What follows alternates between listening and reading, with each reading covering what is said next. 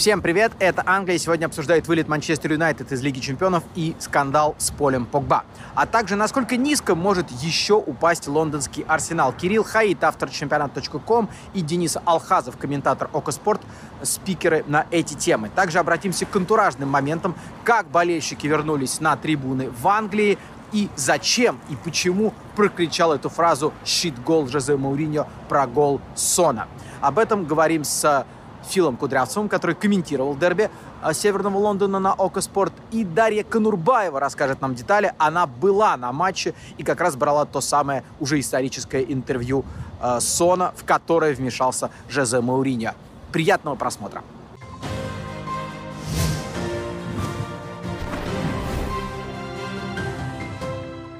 К нам присоединяется Денис Алхазов и Кирилл Хаид присоединяются, чтобы обсудить то, что происходит в английской премьер-лиге и не только. Не только потому, что Манчестер Юнайтед вылетел из Лиги чемпионов.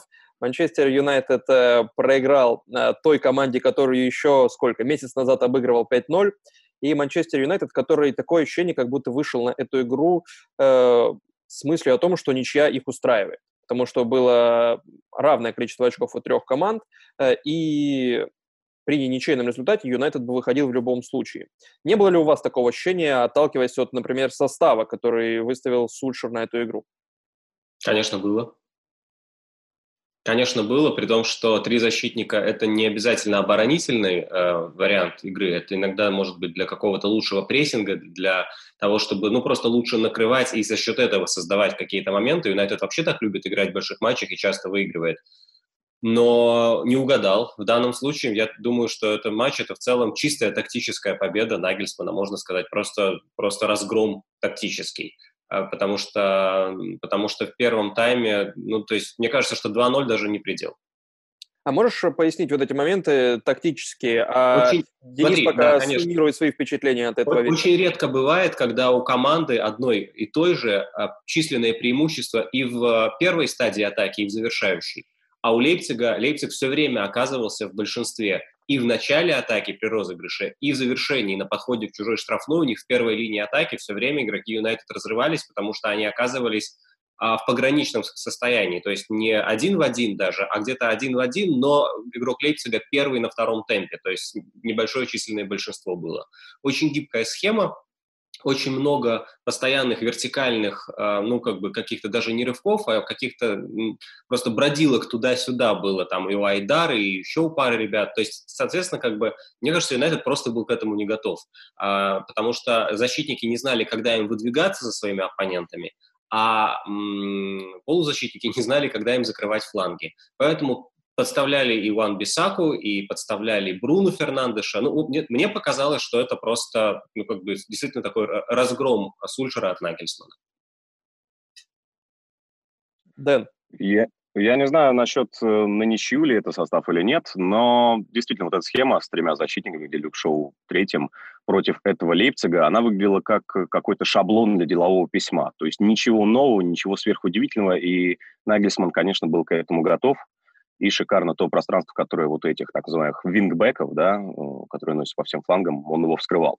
Ну, я не понимаю, как вообще, может, действительно, я что-то не понимаю, может, Кирилл мне объяснит, как Сульши может такую схему, и особенно на правом фланге, понимая вот эту всю уязвимость, оставлять против Анхелинию. Э, это сейчас чуть ли не главный бомбардир, чуть ли не главный вообще атакующий актив. Э, а он не хотел оставлять он не хотел оставлять, и я думаю, что поэтому постоянно были такие дыры в центре защиты у Юнайтед, потому что Линделев разрывался, и а, как бы между своей позицией, когда он должен держать все-таки зону, между тем, что явно нужно было страховать э, Ван Бисаку, и я думаю, что Сульшер для этого в том числе сыграл с тремя защитниками, чтобы Ван Бисака не оказывался один-один. Просто из-за других каких-то вещей в матче это не сработало, и он все равно оказывался. Мне в последнее время бывают такие случаи. Юнайтед Сульшер напоминает вот старый добрый Атлетику Симеона, который мог позволить себе грузить с флангов, мол, давайте грузить нам с флангов, у нас в обороне Гадин, у нас там Миранда или Хименес, вот, и вы все равно этим ничего не добьетесь.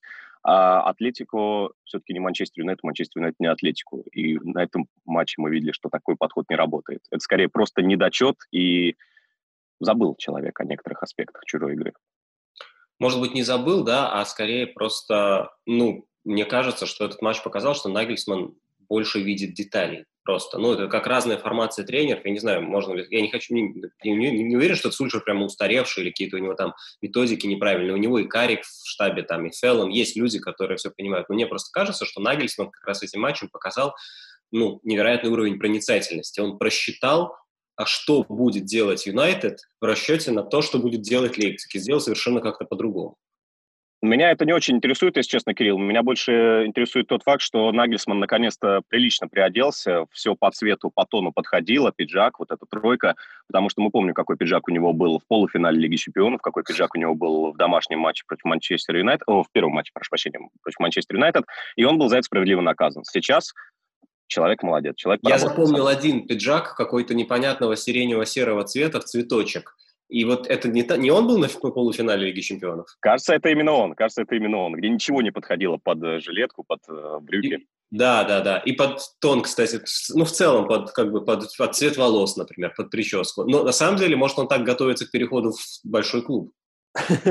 Слушайте, а как вообще относиться к этому вылету Манчестер Юнайтед? 9 очков, в принципе, ну, иногда в среднем такого хватает для выхода из группы. Э, при этом было крупная победа над Лейпцигом и такое вот э, невнятное окончание группового турнира. С одной стороны, ну, провал. Манчестер Юнайтед выходит из группы, но с другой стороны, если каким-то образом пытаться оправдывать это, то они проиграли полуфиналисту и финалисту Лиги Чемпионов. Или есть какая-то третья сторона у вас? Я бы так и оправдывал, а ты, Денис? Uh, у меня есть действительно третья сторона. Я все-таки как болельщик Юнайтед, вот, ребят, мне реально надоело у меня постоянно карусель в голове, на языке, в эмоциях. Я не знаю, что мне говорить, все-таки я иногда где-то выступаю, меня просят выступить, слушай, нужно оставлять или нет. Вот сейчас я этого снова не понимаю, потому что мне, каж... мне казалось и мне верилось, если Юнайтед выйдет в плей-офф Лиги Чемпионов, то Юнайтед там себя очень здорово покажет, потому что у Сульшера действительно кубковая команда. Это вот квинтэссенция, наверное, кубковой команды, потому что Сульшер нас может грандиозно восхитить в рамках одного матча, подобрать очень тщательно и схему, и игроков – от соперника и добиться результата. А когда появляется маломальские дистанции, вот как сейчас в группе, где Юнайтед шел крайне неровно, в чемпионате, где Юнайтед идет крайне неровно, тут появляются проблемы. Я Сульшера готов винить в двух вещах, и они, это все-таки критические, наверное, ошибки. Это матч с Истанбулом, совершенно полюгавого какого-то качества, и отсутствие замены Фреда в перерыве в матче с Пари Сен-Жермен. Мне нравится Сульшер как тренер, мне нравится, как он растет, но порой эти ляпы э, убивают все мое доверие к нему. Ну, я вообще согласен. Это мне вообще проще немножко, потому что я-то не болельщик Манчестер Юнайтед и получается. А тебе проще что... по жизни, да? Потому что. Сказал болельщик Арсенала, ё-моё. Нет, я болельщик Интера, мне не проще по жизни. А, значит, э, что, ну, как бы проиграли действительно финалисту, полуфиналисту Лиги Чемпионов. А в последний момент при сложных обстоятельствах могли идти дальше. Ну, то есть, а чего вы хотели, ребят? Но при этом, мне кажется, что э, команда, которую Сульшер собрал, как бы вот, она прогрессирует уже немножко быстрее, чем он сам.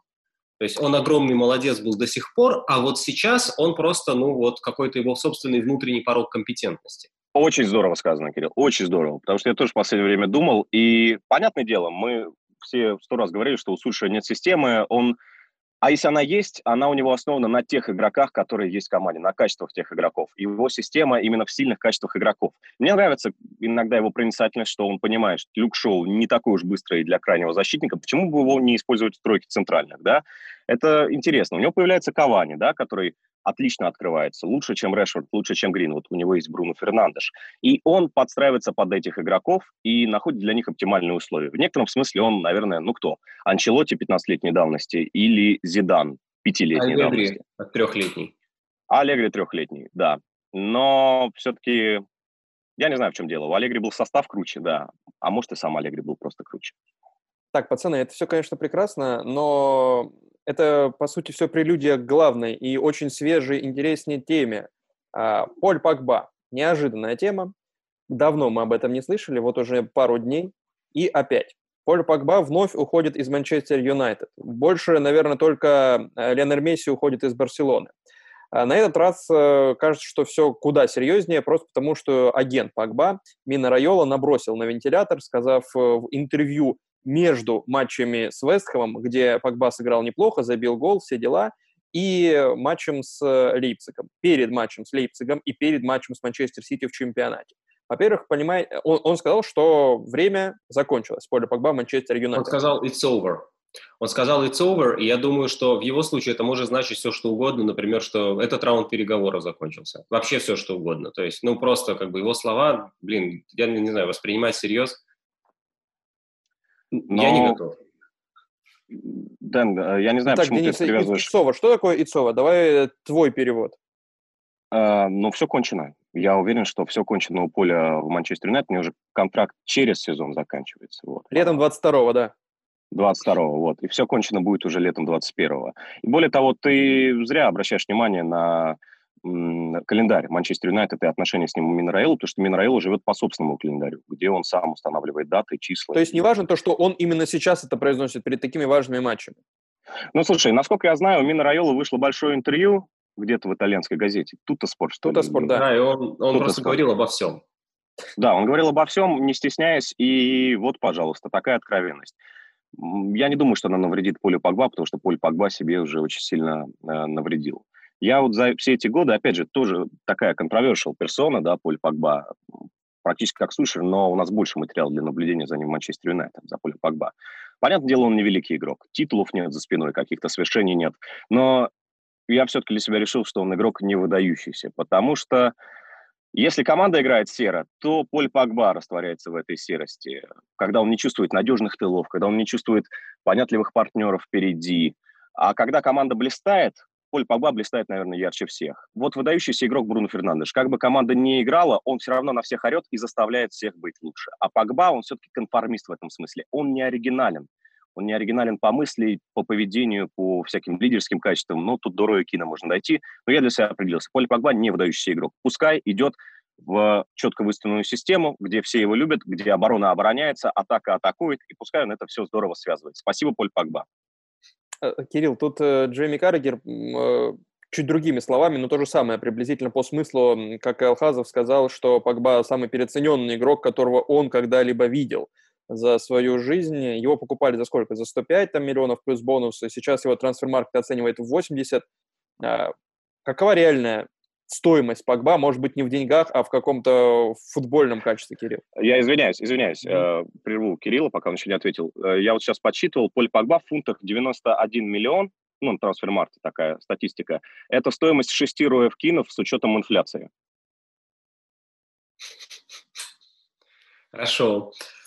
А, ну, то есть к этому добавить нечего, на самом деле. Я хотел добавить э, к сказанному Я бы выбрал одного поля Погба, наверное, чем шесть рукинов. Что с ними делать в одной команде? Да, потому что это убьет раздевалку с гарантией. А, значит, эм, я бы добавил одну вещь эм, к сказанному, эм, с чем я, в принципе, согласен, что это вообще большая заслуга Сульшера именно в каком-то тимбилдинге и вообще в строительстве клуба, что еще год назад, если бы вот мы сейчас обсуждали, что Погба уходит, это была бы тема над всем в Манчестер Юнайтед. А сейчас клуб настолько вырос все-таки, и настолько изменилась повестка дня, что, ну, уйдет Погба, ну, ладно, ну, хорошо. Это не, не радикальная потеря вообще-то. И останется, пусть останется, действительно. Ну, ну, вот так. Это, это, это замечательно, это показывает просто, мне кажется, рост клуба в целом который когда-то был меньше Погба в момент тяжелейшего кризиса, а сейчас стал настолько больше, что ну Погба и Погба. Что касается его сильных качеств, то они очевидны, он просто довольно редкий тип игрока, который настолько яркий, настолько талантливый, что кажется, что он должен решать исход матчей, как будто он десятка или второй нападающий или вингер, а он не вингер, не десятка и не второй нападающий, он центральный полузащитник. Такие очень редко вообще играют решающую роль в команде да, то есть даже если это Хави или Лука Модрич, которые просто гении, невероятные и так далее, гениальные еще, Погба, понятно, само собой, они тоже ведь это, это те, которые всегда на втором, на вторых ролях, у них есть э, Роналду, у них есть Месси и так далее. Вот Погба, мне кажется, просто в этом смысле, он, он, я не знаю, понимает это Райола или он сам, но смысл в том, что, но смысл в том, что Погба так и не нашел вот эту структуру для себя, в которой э, он был бы за спиной настолько же выдающегося форварда или десятки, ну, то есть вот человека, который настолько же велик, как там Неймара, например, в конце концов, да, ну вот просто чтобы это была соответствующая ему структура, в которой он будет занимать соответствующую себе роль именно центрального полузащитника, чтобы из него не лепили героя-спасителя команды, потому что это не он. Пускай в ПСЖ переходит. Там за его спиной будет Эктор Эррера, при котором он показывал свой лучший футбол в Манчестер Юнайтед, как раз когда да, Сульшер только да, пришел. Да. И, или, например, Перейра, очень недооцененный из спорту, который, наверное, ну, наверное, как бы способен подчищать, в том числе и за всеми халтурными какими-то действиями Погба. Э, ближайший матч Манчестер Юнайтед и у Поля Погба, видимо, тоже с Манчестер Сити. Манчестер Сити, который в предыдущем туре чемпионата Англии провел исторический матч для своего главного тренера. Впервые Пеп Гвардиола за 416 игр в рамках чемпионатов Испании, Германии и Англии не сделал ни одной замены. И это тренер, который является одним из главных апологетов возвращения пяти замен. Сам Пеп объяснил это тем, что... А? Какой же он альтруист?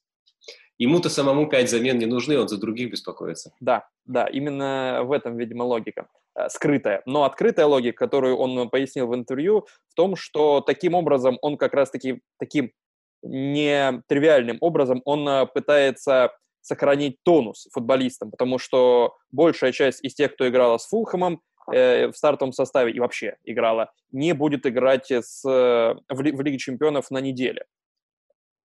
Насколько вам кажется это нормальным подходом для футболистов в такое время?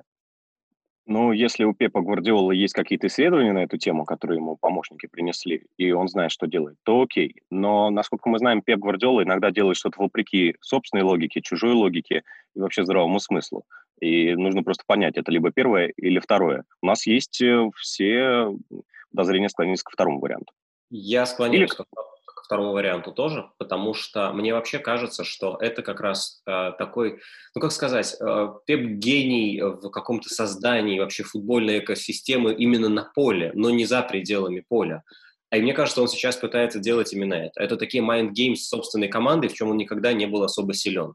И в частности, он после матча, я сейчас не помню, он перед матчем, вернее, перед матчем спорту, он сказал, что никто не будет играть э, только за былые заслуги в этом клубе.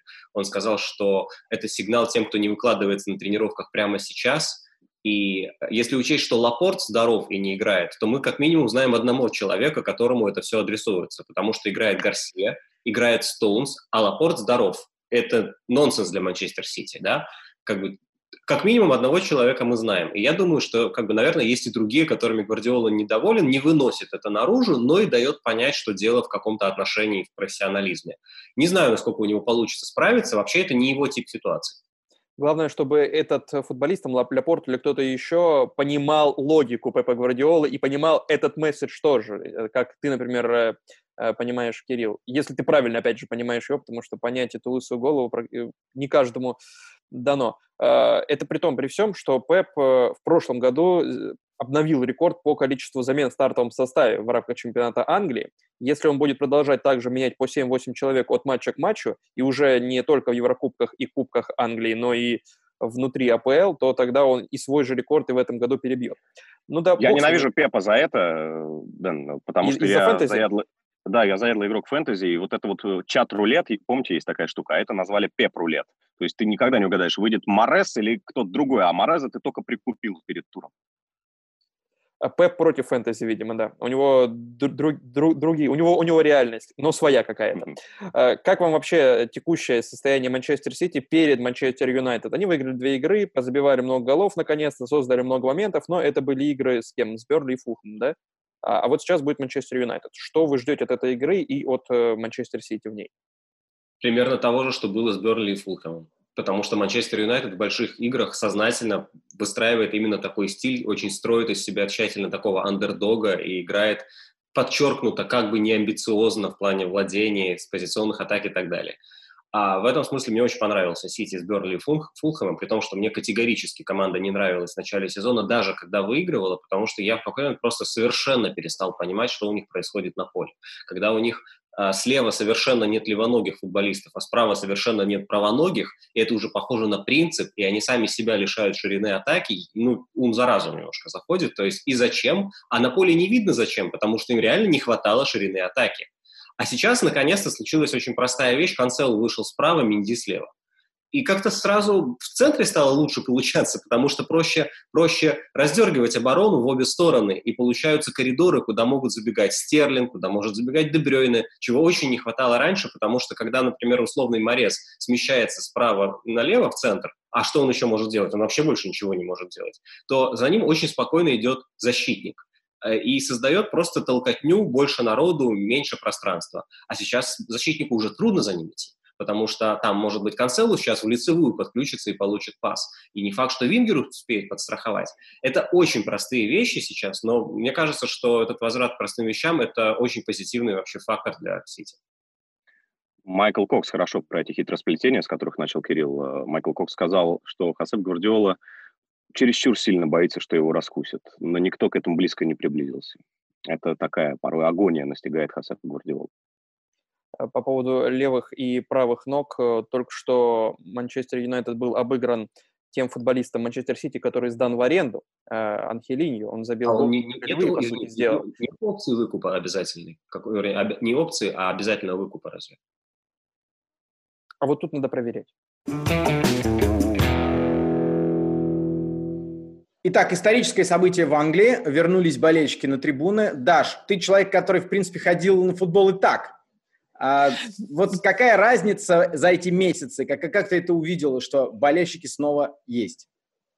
Слушайте, пару дней прошло, я все равно хожу и улыбаюсь, я все равно хожу так, как будто меня просто подзарядили какой-то атомной энергией. Мы действительно провели здесь пять с половиной месяцев без зрителей, и я в субботу была на матче Челси-Лидс, а в воскресенье на дерби Северного Лондона, и когда я шла на Стамфорд-Бридж, вот знаете, такое детское абсолютно ощущение, что Новый год пришел раньше в этом году. А, это, конечно, не сравнится с тем, как это было там еще до карантина. Это, конечно, никакие не толпы зрителей вокруг стадионов, но болельщики есть, и даже 2000 человек. Это прям, это, это очень большая радость. Я вот, я думала, я знала, что это будет эмоциональный момент, но что это будет настолько круто и настолько здорово, просто невозможно было себе представить. Так что а... они вернулись, и, наконец-то, это новая ступенька к возвращению к нормальности. А с нами еще Филипп Кудрясов, который, я так понимаю, там продолжает общение с кем-то в кафе, где сейчас находится. Фил, ты комментировал дерби Северного Лондона. А для тебя, как для комментатора, возвращение болельщиков – это что, просто другой звук в ушах э, или что-то большее?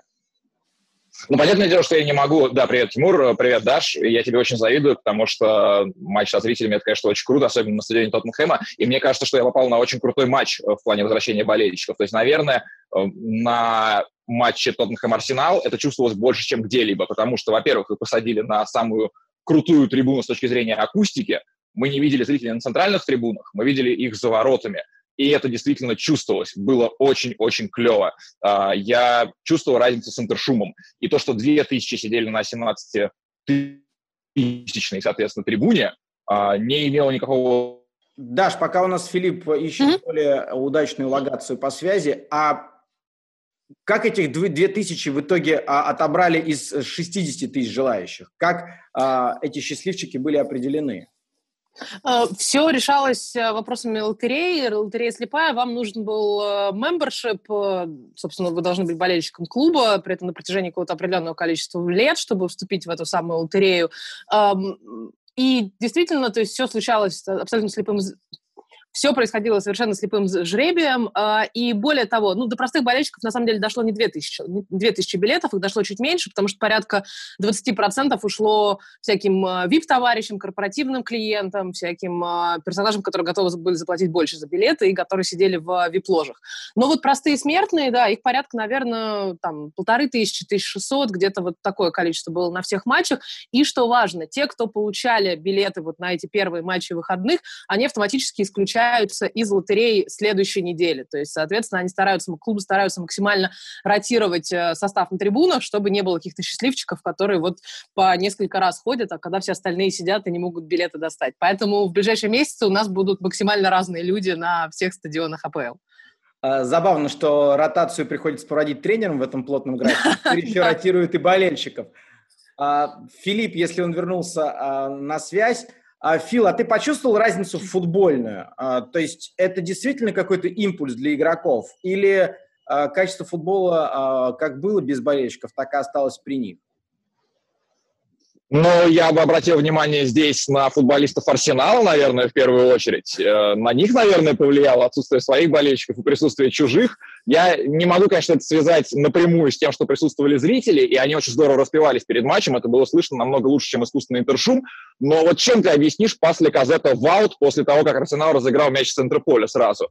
Мне кажется, что какую-то какой-то вклад 2000 болельщиков, которые были на вот этой э, супер мощнейшей черной стене, если можно говорить слово черный в нашем подкасте, они какой-то вклад внесли. А, Даш, ты наблюдаешь живьем за этим, и сейчас а, мы все видим, идет ли или, может быть, не идет Жозе Мауриньо к своему чемпионству. А ты видишь, что он другой, что он больше а, человек, который обрел уверенность, что он визуально ведет себя по-другому. Потому что он после матча или до сказал о перезагрузке, о том, что его уже списали, а он э, далеко не списан. Вот как он, как его поведение изменилось или не изменилось? Мне кажется, Жозе чувствует себя максимально сейчас на своем месте. Ну, во-первых, потому что на, первом, на первой строчке турнирной таблицы, а во-вторых, с фанатами он, конечно, играет совсем по-другому. И я смотрела за ним на прошлой неделе на матче Челси-Тоттенхэм, где он, в общем, достаточно лениво сидел на кресле, закинул ноги на рекламные борты и, в общем, так поглядывал матч э, в таком очень вальяжном состоянии. Здесь же, на дерби Северного Лондона, ну и сам матч, наверное, еще тоже накладывал отпечаток, но Мауриньо вот был как настоящий актер на сцене. И я не думаю, что эта игра на публику, я думаю, что он просто настолько сильно заряжается от присутствия хоть какой-то аудитории, потому что он размахивал руками, он бегал по кромке поля, он эмоционировал, он там врывался во все послематчевые интервью к своим игрокам. И, конечно же, за, этого мы еще дойдем. Кайфует. Он кайфует от всего того, что происходит сейчас, и он вот по-настоящему, мне кажется, тот человек, который, возможно, сильнее всего выиграет от э, возвращения болельщиков на трибуну, потому что ему зрители, конечно, очень сильно нужны, именно чтобы вот эту механику и какую-то энергетику друг другу передавать. И фанат, конечно, тоже кайфует, когда видит его таким бешеным на кромке поля. А, Фил, а ты представляешь... Празднование гола Сона. Э, извините, Мур, просто я прерву, добавишь потом. Празднование гола Сона. Э, видели в исполнении Жозе Мауриньо? Мне кажется, он к нему готовился. Мне кажется, он к нему готовился больше, чем футболисты готовят свои, свое празднование. Конечно, чтобы на него все смотрели, чтобы его там обнимали. Э, это не гол Сона как футбольного бога, а Мауриньо, который вот его таким сделал. А, Фил, ты как человек, который комментирует много матчей и, может быть, более въедливо смотрит на эти игры, ты веришь, что Тоттенхэм с оборонительным футболом, с футболом без мяча может взять титул? Я вообще настраивался хвалить Тоттенхэм по матчу против Арсенала, но если мы говорим про долгосрочную перспективу, то здесь у меня, конечно, есть какие-то беспокойства. И я думаю, что они могут проявиться уже в матче против Ливерпуля. Скоро на Энфилде через тур будет играть Тоттенхэм. И я боюсь, что вот так вот обороняться спокойно э, Тоттенхэм уже не сможет. И просто так запустить вперед Кейна с Соном э, эффективно у них тоже не получится. Они не смогут забить в первом тайме быстрый гол, э, как-то раздавить Ливерпуль, соответственно, своей простой моделью игры, тем более, что даже Ливерпуль без Ван Дайка, и даже, может быть, Ливерпуль без Алисона. Мне кажется, что это будет сложно, и это будет вот таким первым триггером к тому, что Тоттенхэму нужно быть немножечко разнообразнее и интереснее как э, game plan такой на матч против Арсенала разобранного, окей. Э, Манчестер Сити тоже, наверное, не отнесся со всей серьезностью к этой угрозе от простоты Жозе Мауриньо. С Челси ведь вообще не получилось забить, но там и Лэмпард был не против. А вот э, пройти на дистанции в таком стиле, я думаю, что Тоттенхэму получится, не получится. Вот дотянуть до титула. А, Даш, ну давай возвращаться, может быть, к каким-то отражным моментам. А, ты делаешь интервью после матча для Окус. Да. А, и тебе везет на, тебе точно повезло с а, моментом, который был после дерби Северного Лондона. А, скажи, как это происходит? Вот ты разговариваешь с Соном. Почему Жозе Мауриньо объявляется в кадре, когда его никто туда не зовет?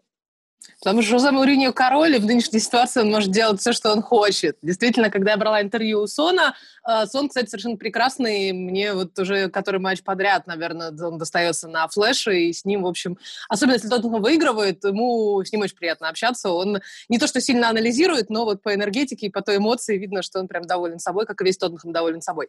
И когда мы разговаривали, я видела уже там на втором вопросе, что Жозе так у него за спиной прошел в кадре, при этом я еще тогда подумала, говорю, блин, ну что ты долбанная звезда, не мог за рекламным вот этим щитом пройти, нет, он прошел прямо в кадре.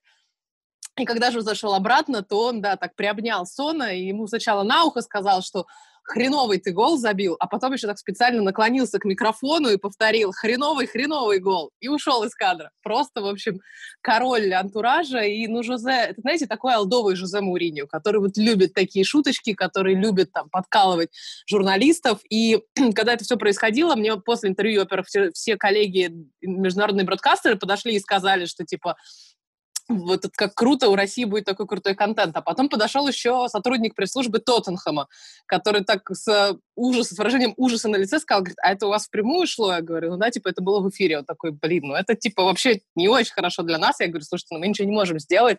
Это эксклюзив, который как бы, ну, убирать куда-то в кармашек и прятать невозможно. И он такой стоит, он такой говорит, господи, ну он там типа чертов дурак, зачем он это делает? Типа, я говорю, слушай, ну у вас Жозе Мауриньо главный тренер, вы хотите, чтобы он, типа, тихо и спокойно себя вел отвечал, типа, на вопросы? Ну, такого не будет никогда, друзья. Он записывал видео для ТикТок. А, Фил, а как вы у себя в редакции, как ты а, оценил вот этот демарш а, Мауриньо? Зачем он это сделал и зачем он так троллит собственного игрока? Я не думаю, что он дал какой-то месседж Сону этим. Я думаю, что он просто кайфует сейчас. Я согласен с э, Дашей, которая говорит о том, что настроение Мауриньо э, он никогда не скрывает. То есть в прошлом сезоне, например, когда в феврале у него выбыло полсостава, и Тоттенхэм э, плелся без всяких надежд вообще побороться за Еврокубки, Мауриньо просто в интервью Саши Горюнову в микрофон сказал, ребят, вы знаете, я жду лета, я больше ничего не жду от этого сезона, э, дайте мне новую команду, и я вот буду играть только с ней. И он говорит это совершенно не стесняясь, это нормально.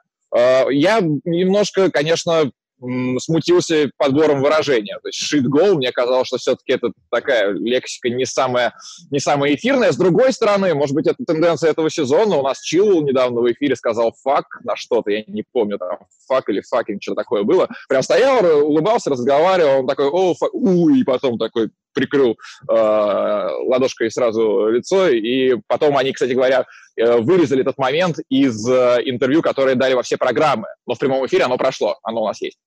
О, вообще, на самом деле, прикольно, что Око везет в этом смысле, как футболисты английской премьер-лиги расслабляются. Мне даже страшно представить, что происходит во включении э, на румынское телевидение. Я бы, я бы с удовольствием на это посмотрел. Даша, у меня только один вопрос. Почему ты не спросила после этой реплики Сона, как часто ваши голы тренер называет э, дерьмовыми? Слушайте, у меня был я понимаю, что, да, конечно, упущенный момент, но эм, Жозе Мурини производит на меня абсолютно космическое впечатление. Я чувствую себя каждый раз в его радиусе как кролик, который сидит перед удавом, потому что на, прошлых, на прошлой неделе, как раз после матча с Челси, я у него брала флеш, и несмотря на то, что он был максимально спокойный, он даже не искрил тогда, но он вот две минуты смотрел мне в глаза, и мне казалось, что если сейчас в конце мне дадут, знаете, э, контракт на то, чтобы я переписала ему свою квартиру, почку отдала и все остальное, я бы отдала это вообще без вопросов, потому что Жозе производит абсолютно гипнотическое впечатление, ну, и это очень круто, потому что я помню его там пару сезонов назад в Манчестере, и это, конечно, был совсем другой Жозе, а вот сейчас это именно максимально алдовый Мауриньо, которого мы все любим и которого, мне кажется, английский футбол очень заждался. А, Фил, мне кажется, так реактивно видео на ваш YouTube Поко Спорт никогда не выкладывали. Эти 8 секунд шит-гол а, выложили минут через 10. А, там переполох у вас в редакции был? Ну, слушай, мы тоже набираемся опыта и стараемся резче реагировать на такие ситуации. Мы понимаем, что заходит людям э, и как это должно происходить. Поэтому, да, у нас, э, кстати говоря, пресс-конференция, не пресс-конференция, флеш-интервью клуба, которое практически пере, пере, перешло в пресс-конференцию, когда он рассуждал о календаре, а, о заменах э, и о усталости футболистов, которые задействованы в Еврокубках, оно тоже довольно быстро было выложено и было довольно популярным. А эти 8 секунд, да, Даша написала, что в чат э, еще до того, как я вообще увидел что-то, а, потому что я был в эфире, она написала, у меня тут такой огонь, вот, и после этого, да, стало понятно, что надо выкладывать. А, Фил, я так понимаю, ты куда, садишься на Аэроэкспресс, потом едешь в аэропорт, а куда летит твой самолет? В Англию? Нет, я погреться в Сочи. А, всего-навсего. К Рубину и Уфе ты на самом деле российскую премьер-лигу вспоминаешь. А, ну, Спартак нас... суббота играет. Футбольный разговор, но футбольный разговор у нас а, продолжится дальше в подкасте. Даша, Фил, а, спасибо огромное. Давайте. Спасибо, пока. Пока-пока. Давайте э, отойдем еще чуть в сторону, я уж не знаю, выше или глубже и поговорим про то, что происходит в Арсенале. Э, ну и Тоттенхэм, просто потому что Арсенал играл с Тоттенхэмом. Арсенал, который сейчас, я уж не знаю, между кем и кем находится, там между Брайтоном и и Ньюкаслом, да, или кем-то. Э, между Брайтоном и Лицом. В принципе, нормальная компания, но это 15 место. И это очередное э, унылое выступление Арсенала, последнее время и даже уже при Артете Арсенал часто ругают за то, что он плохо играет в обороне. Но в игре с Тоттенхэмом Арсенал плохо играл в атаке. Что происходит с созданием моментов у Арсенала в этом сезоне и в матче с Тоттенхэмом? Ничего нового. Просто Абамиянг не в форме. Всего лишь один человек и все? Да, потому что успехи Арсенала были связаны с очень-очень такой перестраховочной оборонительной структурой и тем, что в атаке Абамиянг что-то придумает. Мы все посмеемся над репликой Роя Кина, что Арсенал э, не вылетит вряд ли, но Ли Диксон еще в прошлом сезоне сказал, что если бы не Абамиянг, ну его тогдашняя форма, форма прошлого сезона, то Арсенал бы вообще в первую десятку не попадал, а может на вылет стоял. Я с этим абсолютно согласен, хотя это гротескное довольно вообще описание всей этой ситуации. И Абамян в чудовищной форме. Мне кажется, он никогда в такой отвратительной форме за всю карьеру не был. Пускай... Хотя Абсолютно. я не помню Дортмунд начала, может, Кирилл подскажет. А, но вот если эта опция выключается у Арсенала, Арсенал, как мы знаем, как мы очень весело шутим, Арсенал сбивается на подаче. Я думаю, у такого клуба, как Арсенал, у топ-клуба, у клуба из классической топ-6, а, за 30 подач за матч именно подач, прострелов бывает э, в двух случаях. Если у команды сознательный план это делать, и есть выдающимся образом подающие мячи игроки, как Дебрёйна или Трент Александр Арнольд, или команда просто очень медленно двигает мяч. СМ, 2014 год, Манчестер Юнайтед, Фулхэм, 84 на вес. Когда мяч не ходит, ты просто с места его закидываешь вперед. И все. И Микель Артета, видимо, до сих пор думает, что там Оливье Жиру, настаивая на том, что нужно подавать еще больше, простреливать еще больше. Слушайте, а что происходит э, тогда с... Э, что, как вы оцениваете Микеле Артету, если у него есть только один план, условно, на игру, и этот план завязан на футболисте, который сейчас не в лучшей форме находится? А, я думаю, что он в достаточно безнадежной ситуации. Мне вообще, как сказать, мне Артета очень долго был очень симпатичен. И как-то, ну, потому что как-то вызывало симпатию то, что он делает, то, насколько он отказался от собственных планов. Ну, понятно, чего мы ждем от ученика Гвардиолы. Я думаю, он и сам этого ждал. Он так отказался от этого, он так радикально стал ставить другой футбол, чем явно хотел, что это вызывает уважение. Он очень подстроился вообще под ситуацию. Но сейчас мне кажется, что Слушайте, да дело даже не в Артете, ну серьезно, ну, ну, ну, как, ну, как, ну какой тренер сейчас придет и наладит ситуацию? Понятно, что сейчас нужно, как бы, нужен человек, который будет немножко тренером, немножко спортивным директором, немножко отцом-солдатом. То есть в Арсенале нужно вот абсолютно снизу доверху как-то вот структуру оздоравливать, вообще клубную иерархию, чтобы не было мутных трансферов непонятных совершенно этих. Когда у тебя есть вроде бы возможность занять 80 миллионов, но ты их тратишь на игрока, который совершенно точно тебе не сделает разницу. Он ее не делал никогда в своем клубе Лиле, Пепе не делал разницы, 80 миллионов, какой-то замечательный паренек. У него чудо-статистика была за счет пенальти, а его эффективность на поле была за счет того, что он был одним из двух игроков в связке. Связку разбили, его эффективность сразу сократилась, ну, как бы наполовину. Ну, неважно, это не проблема тренера, это проблема всех всех структур клуба, всей иерархии. Там нужно начинать со спортивного директора. Это как обвинять, э, как обвинять Кики Сетьена в проблемах Барселоны. Я считаю, мы несколько ошиблись в Артете, потому что он Мы как мы ученик, человечество, ты имеешь в виду? Человечество, да, а в оценке Артеты, в оценке, не в оценке его таланта, навыков и прочего, а именно в его подходе к работе. Потому что Артета все-таки не ученик Гвардиолы, Артета подмастерье Гвардиолы. Он доделал за э, Гвардиолой, чтобы вот само создание, вот это вот очень красивое, очень изящное у Гвардиолы получилось, потому что Артета же занимался чем в Арсенале? Он работал над реализацией с Лероем Сане, над открываниями со Стерлингом, он работал с полузащитниками над, э, как бы это сказать по-русски, зоной Скажи... обороны, зоны обороны, в общем, какие зоны занимать он их учил. То есть э, Хасеп Гвардиола его делегировал, и Артета тщательно готовился и решал проблему на определенном месте. И Артета, мне кажется, последние полгода, ну, собственно, пока идут трофеи, пока идет та самая игра, вот эта э, железобетонная, закрытая с Абамиянгом, машущим флажком впереди, Артета это нам доказал, что вот в таких частностях, в таких мелочах он хорош. А какой хуэго позицион, депозицион? Мне кажется, мы навязали вот это все Артете. А по поводу тренера, там, спортивных директоров, вот я обожаю Грэма Поттера, если честно. И вот мне кажется, Грэм Поттер, если придет в Арсенал, давайте пофантазируем, Он просто, во-первых, офигеет от того, что ему дали таких хороших футболистов. Прихватит с собой Лалану, естественно. И Арсенал будет тупо двигать мяч быстрее. Ну, через полгода его перестанут уважать игроки, потому что это все-таки нынешний Арсенал. Но, тем не менее, зато мяч у вас будет ходить гораздо быстрее и веселее, да. Ну и Грэм Поттер на одну строчку в турнирной таблице выше поднимется. Да, что, Ну и Поттер на одну строчку выше поднимется в таблице. Это да. Прогресс. А, просто Грэм Поттер, а, мне кажется, слишком хорош, чтобы портить ну, карьеру, карьеру в Арсенале. Не, кроме шуток. То есть а, Арсенал невероятно трудное место для работы тренером сейчас. Я не знаю, ну, то есть нет мало мест в работе. Для работы труд... кем угодно, даже маскотом трудное время. И уж тем, ага. и игроком тем более, потому что там некоторые игроки с самыми большими контрактами сидят без дела у Арсенала очень нездоровая, мне кажется, еще ситуация связана с тем, что они в свое время э, пытались эм, создать хорошую команду как бы год за годом, покупая по одному хорошему игроку в год или в полтора.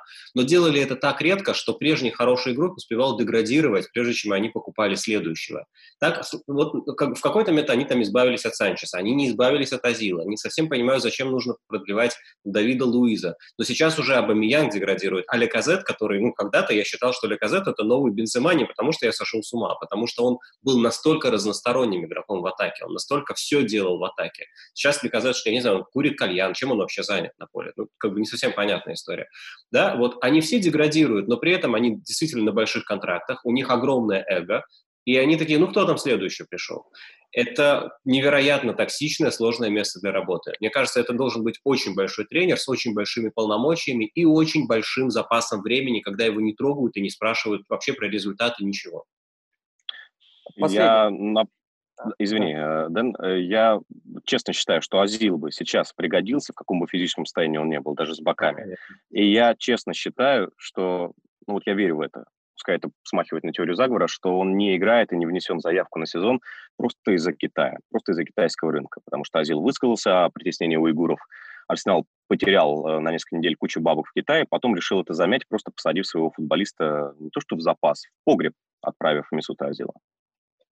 А, последнее, наверное, с, э, более позитивное. То, что происходит сейчас с лучшей связкой в мире, как говорит э, Жермен Дефо, с Соном и Кейном. Вы понимаете их загадку и в чем она? Почему они так продуктивны именно вдвоем? Э, Дефо говорит, что это работа Мауринью. В чем она, если это действительно работа Жозе? Я готов сказать. Ну, то есть, Давай. Кто, кто начнет? Я начну. А, мне кажется, что в этом есть определенная загадка действительно. А, я не совсем понимаю, как Мауринio удалось это сделать, в смысле убедить Кейна, потому что э, Кейн... Не секрет, что Кейн разносторонний нападающий, не секрет, что он силен в подыгрыше, не секрет, что он замечательно читает игру, а что еще нужно, собственно, когда обладаешь минимальными техническими навыками, чтобы играть э, десятку или даже ложную девятку. Вопрос что совершенно в другом. Кейн все это имел и раньше – Кейна почему-то Ходжсон заставлял подавать угловые, то есть он достаточно техничен для этого, он достаточно обладает хорошим пасом но как можно его убедить? Игрока, который, наверное, самый эгоцентричный вообще человек в премьер-лиге был в последних трех лет, который требовал записать на себя результативные действия партнеров по команде. Как можно его убедить настолько отказаться от своих голов? Ну, понятно почему, да, потому что когда он играет в глубине, он теряет какое-то количество голов, он много забивает, но он не на переднем краю атаки, то есть это не он всегда тот, на которого забрасывают на ход, это не он всегда выскакивает один на один. Вот ключевая разница. И я не понимаю, как Маурини смог просто достучаться до Кейна, уговорить его это делать. А уже если он уговорил, что самое сложное, остальное проще, в общем-то, потому что у тебя просто получается новый Эриксон фактически, который еще и забивает как Кейн. Ну да, это уже дело техники. Который, в отличие от Эриксона, еще пространство освобождает в атаке, в которое врывается тот же Сон, Сон Кейн Мин, как вы его в подкасте недавно назвали. А, но впереди у Тоттенхэма передышка с Кристал Пэлас. Ну, как передышка? Передышка перед э, игрой с э, Ливерпулем, может быть, э, скрытым, скрытым матчем за чемпионство, может быть, нет, фиг знает с этим сезоном. Ну, а у Арсенала упорная борьба за выживание с футбольным клубом Берли. Как всегда, обратная связь приветствуется. Почему же за Мourinho прокричал «шит гол»? Вы тоже можете высказываться в комментариях. Да и вообще на любую тему пишите, мы все читаем. Ну и ваши пожелания по темам, спикерам и так далее. Мы всегда этому рады. Подписывайтесь на канал, скоро новые видео.